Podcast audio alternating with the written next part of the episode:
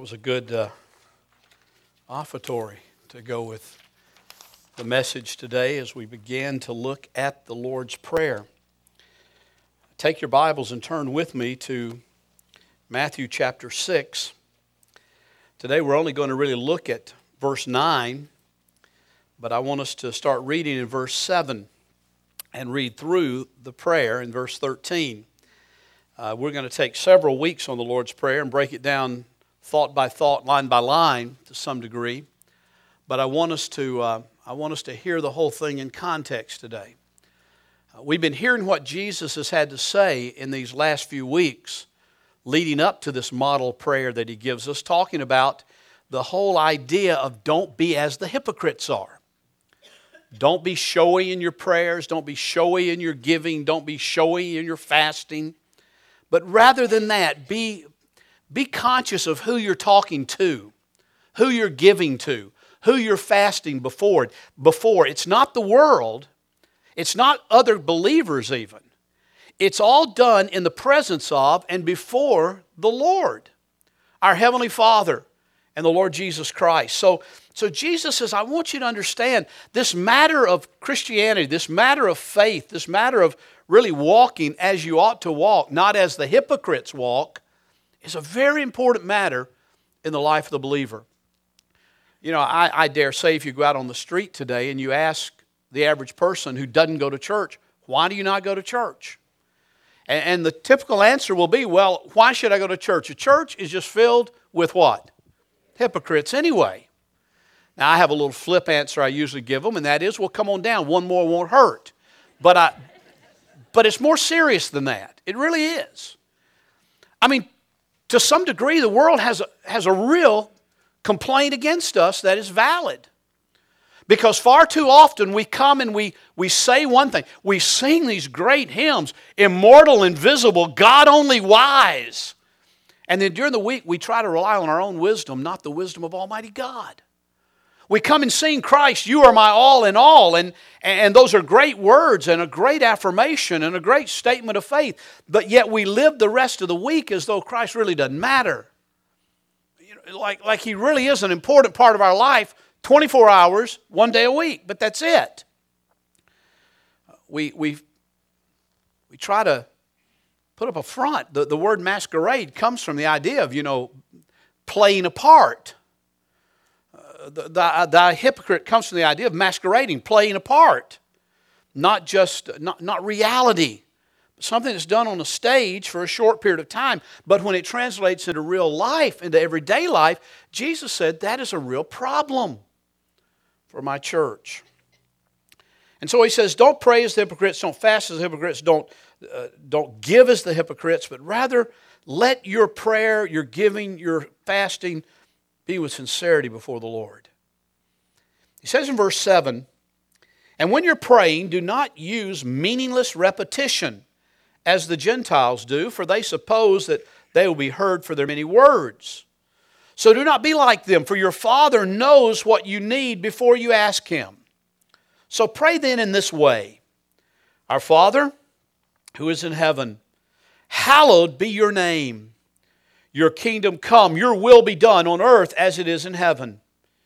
Give us this day our daily bread and forgive us our debts as we also have forgiven our debtors. And do not lead us into temptation, but deliver us from evil. For yours is the kingdom and the power and the glory forever. Amen.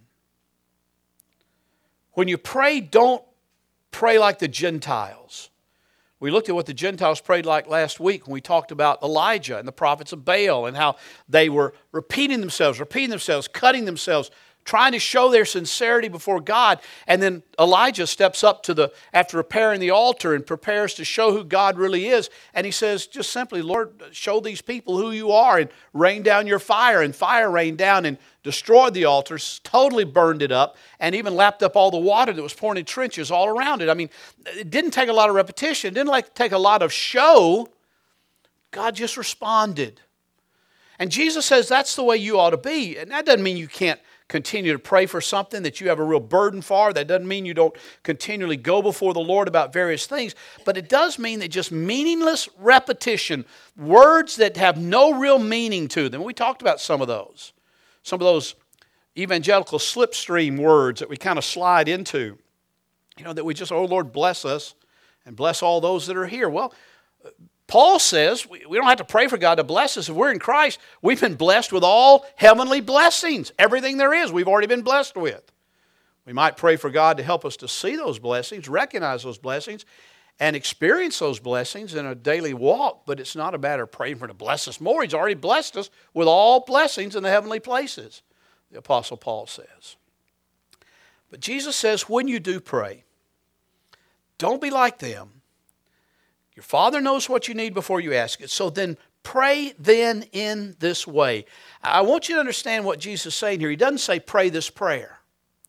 He's not giving us a rote prayer that it's three or four verses long with four, four to six matters within it that we just sort of sit down and say, okay, I'm going to pray today. Our Father who art in heaven, hallowed be thy name, your kingdom come, etc., etc. We don't just pray that rotely. It's a pattern. It's an example. It's an outline, if you will, of how our prayers ought to be. Now, there are sometimes our prayers might be this short, but if we understand what Jesus is saying here, he's saying these are the manners and the matters about which you are to pray.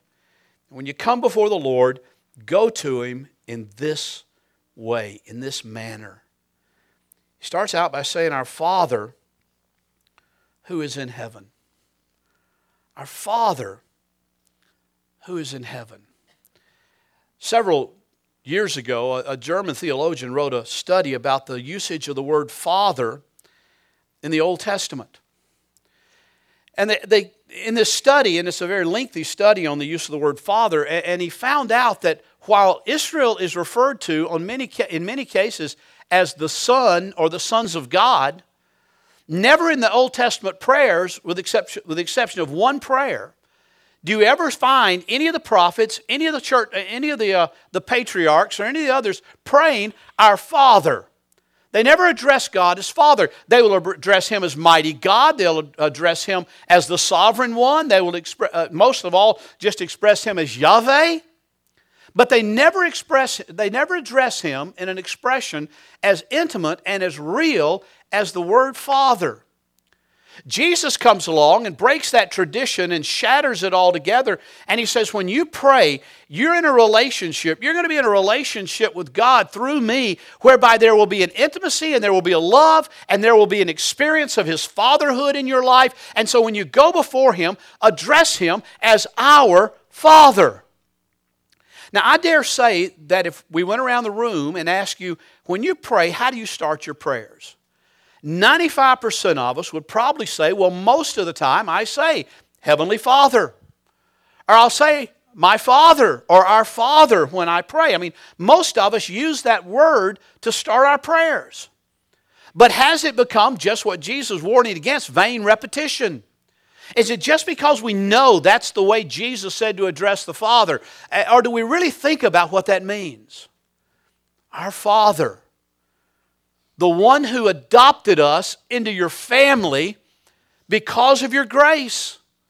The one who adopted me into your family and us as the corporate body. It is interesting here that Jesus says, Pray our Father, not just my Father. He's not, a, he's not getting some kind of radical United States of America individualism here. He's talking about as we come together, as we pray together, as we pray separately, our Father, the one who adopted me, who brought me out of the kingdom of darkness and placed me into the kingdom of your marvelous light. Our Father, there is a, there is a family relationship here that is, is just beyond almost comprehension. The God of the universe, the God who spoke and created everything, the God who sustains everything there is, the God who is over all and rules over all, the mighty sovereign of all creation, has made you a part of his family. And you can address him legitimately and graciously as Father. There's an eminence to that. There's a closeness to that. And Jesus starts out by saying, Listen, I want you to, I want you to sense when, because you are in me, and because you have this experience in me, I want you to sense that there is an immanence, there is a closeness, there is a God who is there present with you at all times. I want you to feel that. I know that a lot of my preaching, a lot of my teaching sometimes is very cerebral or, or, talking about the facts of Scripture, and those are vital and important. But I believe Jesus is saying here that when you bow your head and you bow your heart and you come into the presence of God in prayer, you ought to sense something. You ought to feel something. You ought to know a reality there that is a relationship with your Father through Jesus Christ. It's not rote, it's not ritual but it's a reality. Our Father. But just as he talks about the immanence there, he shows us immediately the transcendence of God. Our Father who art in heaven. He's not our buddy, he's not our pal, he's not somebody that just comes around and hangs out with us, but he's our Father who loves us and graciously adopted us, but he is in heaven. He's still on his throne, he's still reigning, he's still other than us, he's still the Holy One of Israel. Holy in a way that we cannot even begin to comprehend, but holy in a way that is, as some of the Sunday school classes have been studying, holy in a way that causes us to pause and stand amazed in the presence, uh, in His presence, that a God like that would love us so much as to adopt us into His family. We know a little bit about adoption, we, we know what it is in our society. I wish you could have met. You'll have the chance to meet. I'm sure you're anxious to hear more about this, but I wish, wish you could have met uh, one of our architects that's working with us on the charrette, John Wallace from, from Cincinnati. And he came down. and We sat down back here in the back on the second night, and he projected his computer screen up on the wall through the little projector. And all of a sudden, here's John and his wife sitting among all these children, 17 to be exact. And somebody asked him, Is that a Sunday school class you teach? And he said, No, that's my family. And somebody said, No, no, no, really, who is that? He said, That's my wife and my kids. Well, he said, It's not all of them, there's one missing. Uh, I think it was he had five natural born children, and he's adopted 12 into his family. They didn't have a right to be in his family, they had no claim to be in his family no, nobody could have come up to them and said, Listen, here's a little kid who has a special need, or here's a kid in a foreign land, or here's an orphan in our own country. This, this person has a right to be in your family. Couldn't do that. But by His love and His grace, and through Jesus Christ, they said, No, but we will choose to bring them into our family. We will, we will accept them as our child, as a part of our family though they have no right to be there by, by legal or any other kind of right. Jesus says, I want you to understand the, the relationship that exists when you pray, Our Father who is in heaven. He is the sovereign in the universe, but He's adopted you, He's brought you into His family.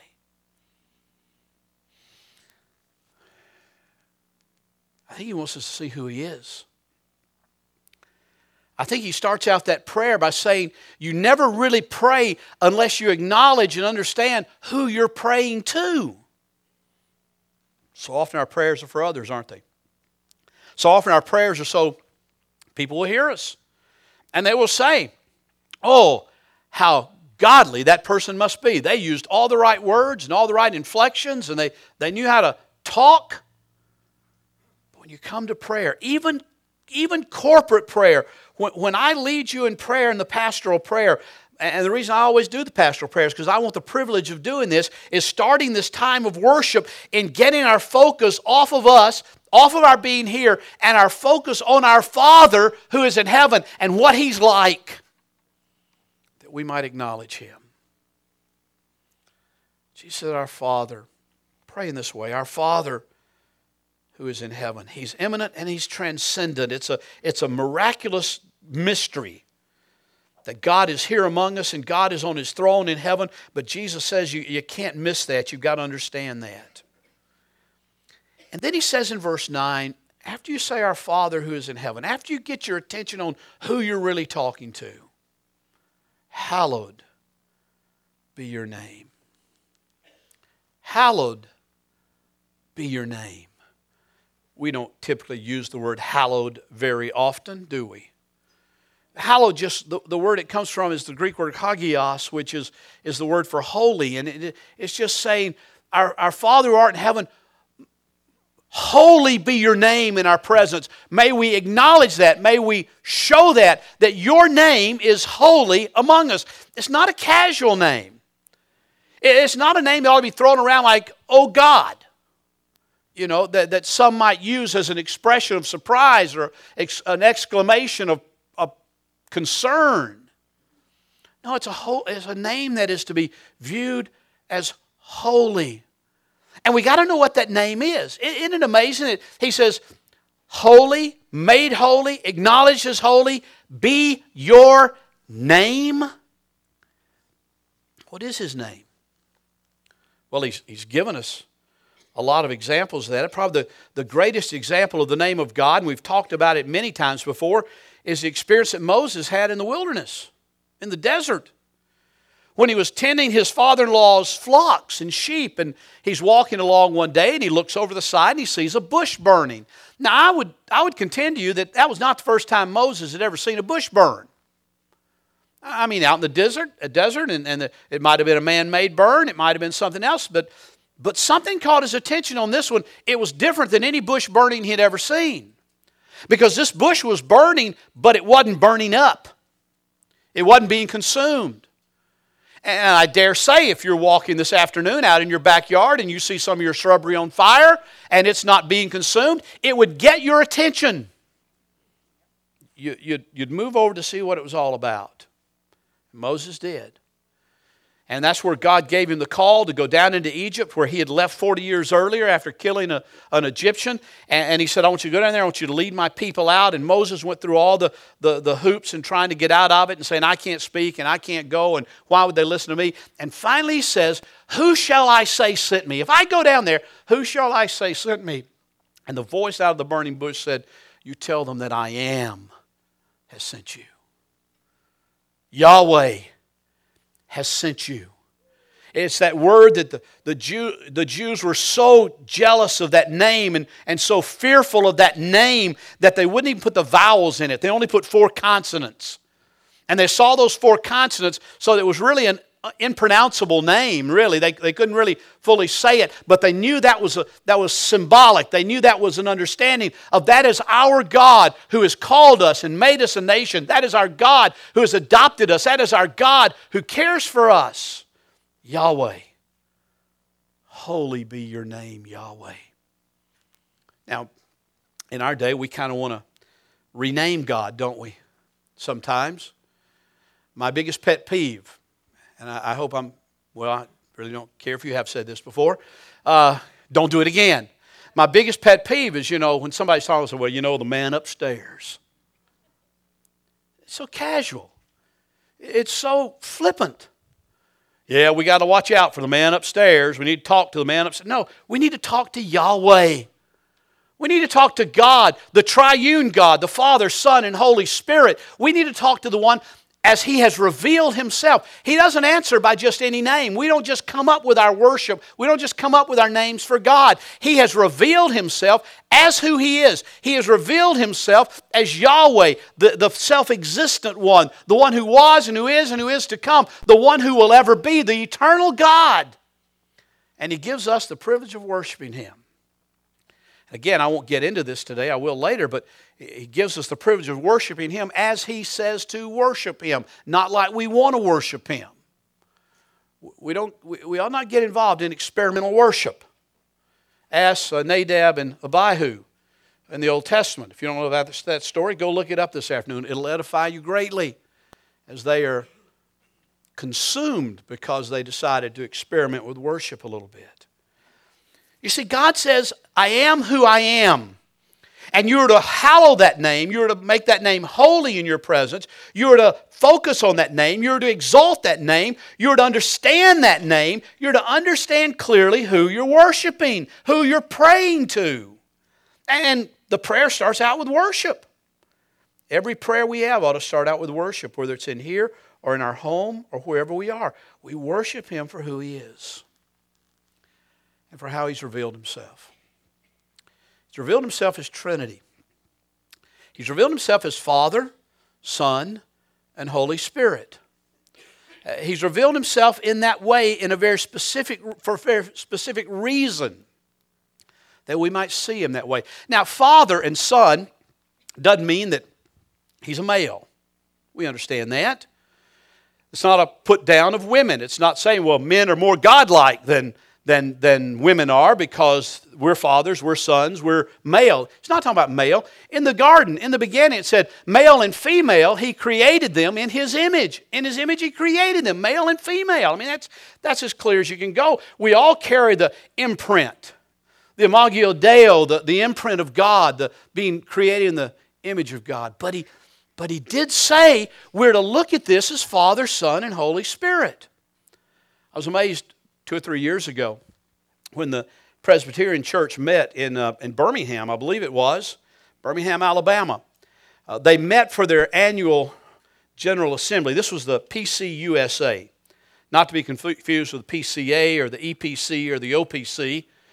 Uh, you know, all Presbyterian just as bad as Baptist. We got a thousand different groups, they do too. But the PCUSA met, and they're the biggest and the and the and, and the most far-reaching, I suppose, and also the most liberal. They they they had a study committee that uh, really set out to study the whole concept of the Trinity.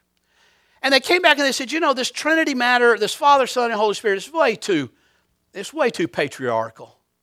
It, it's too, it's too exalting of men, Father, Son, Holy Spirit. And so they said, you know, we need to come up with some ideas. And so they did on, on pages 8 and 9 of their report. It's about a 30 page report, 34 page report. But on pages 8 and 9, they, they came up with a plenitude of images for the Trinity. I'll just give you a few that they came up with. They, uh, the first recommendation was that the triune God be referred to as rainbow of promise, ark of salvation, and dove of peace. Well, all of those are true to some degree. They could be illustrative, I suppose, but not a revelation of the Trinity. Another one, which was even closer to the actual Hebrew words, uh, the Trinity would be the speaker, the word, and the breath. Well, spirit is ruach, which is the word breath in Hebrew, but still lacks something, I think. I like this one. Uh, the triune God ought to be for us overflowing fount, living water, and flowing river. Can't you see that oh, overflowing fount? Living water, flowing river.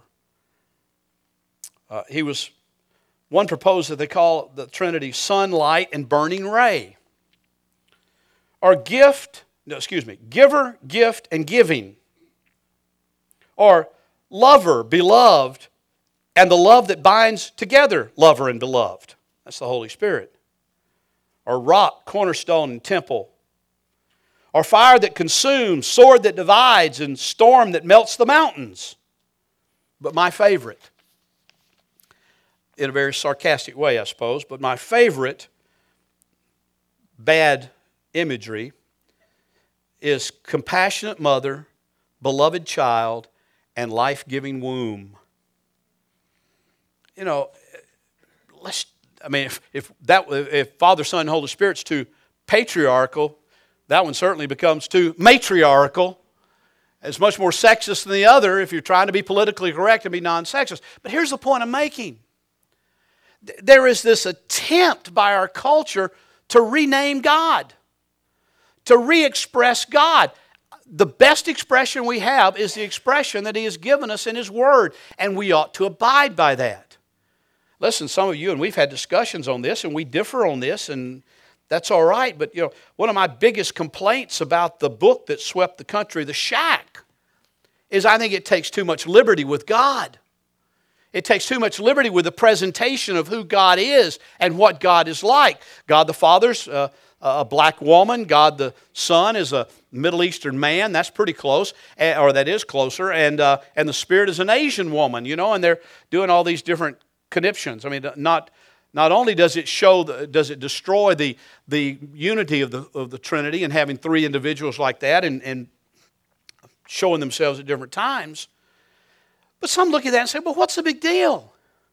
It really made me feel good. I, I felt forgiveness out of it. I, I, felt a, I felt a love and a compassion that I don't always feel when I just read the Bible. And, and so I felt that. So what's wrong with just kind of playing around with, with how God presents him, how God is presented? Because it doesn't present God as God presents himself. And that's problematic, folks. But what's really sadder is that we would come to a point where we would say, well, you know, I, uh, I just find a greater comfort in a book than I do in the Bible. I remember years ago when I was in Florida, the book Embraced by the Light was a, was a big hit then and sweeping through churches. In fact, some of our members had it recommended to them by an associate pastor at a neighboring church, not a Baptist church, but a neighboring church. And, and that's the story of Betty Eadie. You know, she died, she went to heaven. Uh, she got up there and she talked to Jesus a while, and Jesus said, I want you to go back with my message. And so she came back to earth and she said, Well, here's the deal. Jesus said, Go back and tell everybody I'm not the only way. And, this was sweeping through churches in Orlando, Florida, and I'm sure across the country. And, and, and I had one of my precious senior adult friends come to me and say, Bill, I never wanted to go to heaven as much as I do now after reading this book. And my response was, and it was honest, it wasn't flippant. Well, if you want to go to heaven on the basis of that book more than you do on the basis of the Bible, you're not going to heaven because that's not heaven what she describes. It's a Gnostic view. And, then Betty Eadie went on Oprah. I've got this, I've got to find this clip. I've got it on VHS somewhere. And, and when she said that Jesus said, you know, go back and tell them I'm not the only way. There are many ways that lead to me and all this kind of thing. And Oprah's comment was, oh, yes, I knew Jesus was too cool to say he was the only way. You know? We live in a day that wants to change. It wants to contemporize in a very unhealthy way who God is. Jesus says, listen, when you pray, when you go before God, be sure it's the living God. Be, sure it's not a, something that's trying to slip in and distort and lead you astray. And that's why we want to, we've got to be discerning, folks. We've got to read with an eye on the book we're reading and on the scripture. And we've got to say, and, and I had somebody tell me now, well, I know that the Bible, you know, the, the book is not that biblical and it's not all that in agreement with the Bible, but, but I really like it. Well, if it's teaching something that's contrary to what the Bible teaches, then we ought not even like it. Jesus said, you see, error is like a virus. We've all had viruses. Do you realize that a virus, it gets in your system, and I'm, I'm taking this on faith from what I've read, because uh, I'm not a doctor, nor a biologist, nor a whatever. I'm just a preacher. But I've read that a virus is very, that, that gets in your body is very, very, very tiny. So tiny that it almost can't even be, uh, it can't be seen under just a normal microscope. And yet it comes and it attaches itself to you in some way, enters your body, enters your bloodstream, and then it starts multiplying. Now, if that one little virus that got in there had stayed like it was, you probably never would have even known it. But it multiplies and it, it grows and it develops, and all of a sudden we find ourselves very, very sick. False teachings are that way. They get in very subtly. Oh, well, it's not that big a deal. It's just a tiny little difference. It's a little bit, but then it changes and it grows and it gets a little bigger and it gets a little more strength. And before you know it, the whole body, in this case, the body of Christ, is ill because they've exchanged the truth of the living God and the, the revelation of the living God for a subpar God. And we have to be careful about that We have to be very, very careful about that. Because if we're going to remain strong, if we're going to be, if we're going to be what God has called us to be as a church in Somerset, Kentucky, then we've got to be sure that our focus is on who He is and who He is in reality. Holy be your name. Father, you've brought me into your family. You're the sovereign God of the universe, but you've adopted me into your family. You've given me life, breath. You've, you've raised me from dead. I mean, Paul said you were dead in your trespasses of sin, but God made you alive in Christ Jesus. You, you've made me alive. Now, Father, nourish me. Nourish me on who you are. Nourish me on your character. Nourish me on your grace. That's how our prayers ought to begin. Hallowed be your name, I think, is, is us praying for God to be sure that we don't fall into a, an error about who He is. Hallowed be your name, the name that represents all that you are and everything that you are, what we'll never comprehend fully in this life but what we must bow before. Our Father, who art in heaven, hallowed, holy be your name. Jesus says when you start out in praying, get your focus right before you start. Before you get into the 11, 12, and 13, which are kind of personal re- requests, give us this day our daily bread and forgive us our sins and don't lead us into temptation. Before you start praying that way, you need to be sure that your prayers are focused on the one who is. And you need to be sure that you see him as he has revealed himself. What a glorious truth. God, help us in our prayer. God, help us in our worship to stay focused in that direction. Now, what does that mean? Well, it means our prayers will become a whole lot more intimate. I have a feeling that if we begin to see this very beginning part, it will mean our prayers will become a lot easier in one respect. You know, some people say, well, I just, I don't know how to, I don't know I want to pray and I start praying and I just run out of things to say. Listen, you can spend a couple hours just telling him how great he is. And just focusing on who he is and recalling for your own benefit his characteristic and his character. By going to the Word. You know, some of the best prayers that you can find are in the book of Psalms. Go to the Psalms. Go to the prayers of the Apostle Paul. About 13 prayers in his letters. Teach us how to focus, how to pray. Go look at those. Pray those back to him if you have difficulty in concern. But focus on who God is. Matter of fact, I've mentioned before in an article, and I probably mentioned it verbally too, but on the back table back there, there are about 30 copies. So first come, first serve. They're more needy. We'll get some more, print some more. But there, there's 30 copies of Martin Luther's little book, A Simple Way to Pray. Uh, Martin Luther wrote that for his barber. His name was Peter. I can't say his last name. But, but he wrote this book for his barber. He was sitting down one day, and his barber was cutting his hair and giving him a shave. And, and Peter, the master barber, asked Martin Luther, the great reformer, the great theologian, the great world changer, uh, Martin, uh, Dr. Luther, I have trouble praying. Can you, can you tell me how to pray? And Martin Luther said, Well, sure, I'll, I'll, write something down for you. And he went back to his study and wrote down this little pamphlet, A Simple Way to Pray. And he talks about praying the Psalms and praying the Lord's Prayer and, and, and praying the, in, that, in this case, praying the, uh, the confession or the creed, the Apostles' Creed.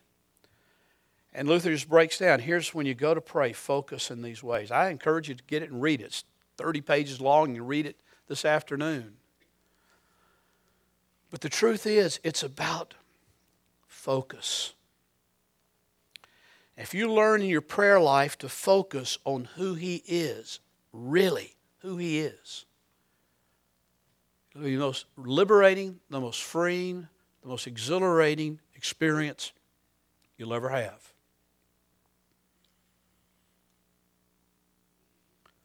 Because, folks, as I open the pastoral prayer, He has invited us. He has brought us into His the, the throne of grace. We dare not. We dare not take that lightly, but rather fall on our face and worship the living God.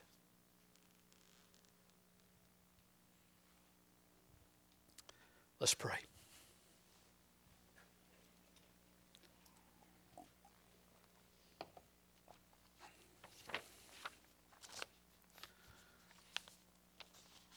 Holy Father, holy, holy, holy Father.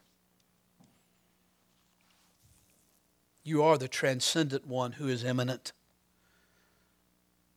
You are far above us and so different from us, but yet you are so close because you let us be a part of your family and let us call you Father. You are the blessed Trinity Father, Son, and Holy Spirit. And you teach us to approach you that way. One God, three persons. That stretches our mind, that blows our mind, that, that causes us to look for other ways to understand you that they're simpler.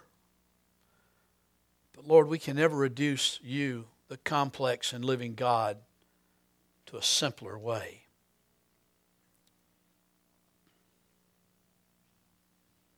Father, we stand in awe before you, stand amazed in your presence.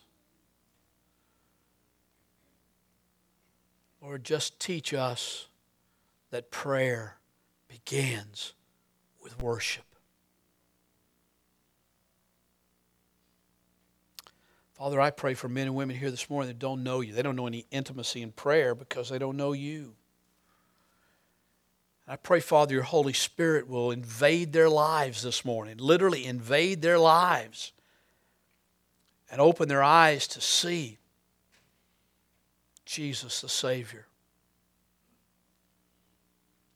Father, others come with a myriad of needs needs that we can't even begin to understand. And they're, they're hurting this morning. And I pray, Father, that your Holy Spirit, the Comforter, will comfort them and come alongside them and strengthen them. I, I pray for Joanne this morning, or Joanne Muse, and the loss of her mom. I, I pray, Father, you would comfort in ways that we can't even begin to comfort.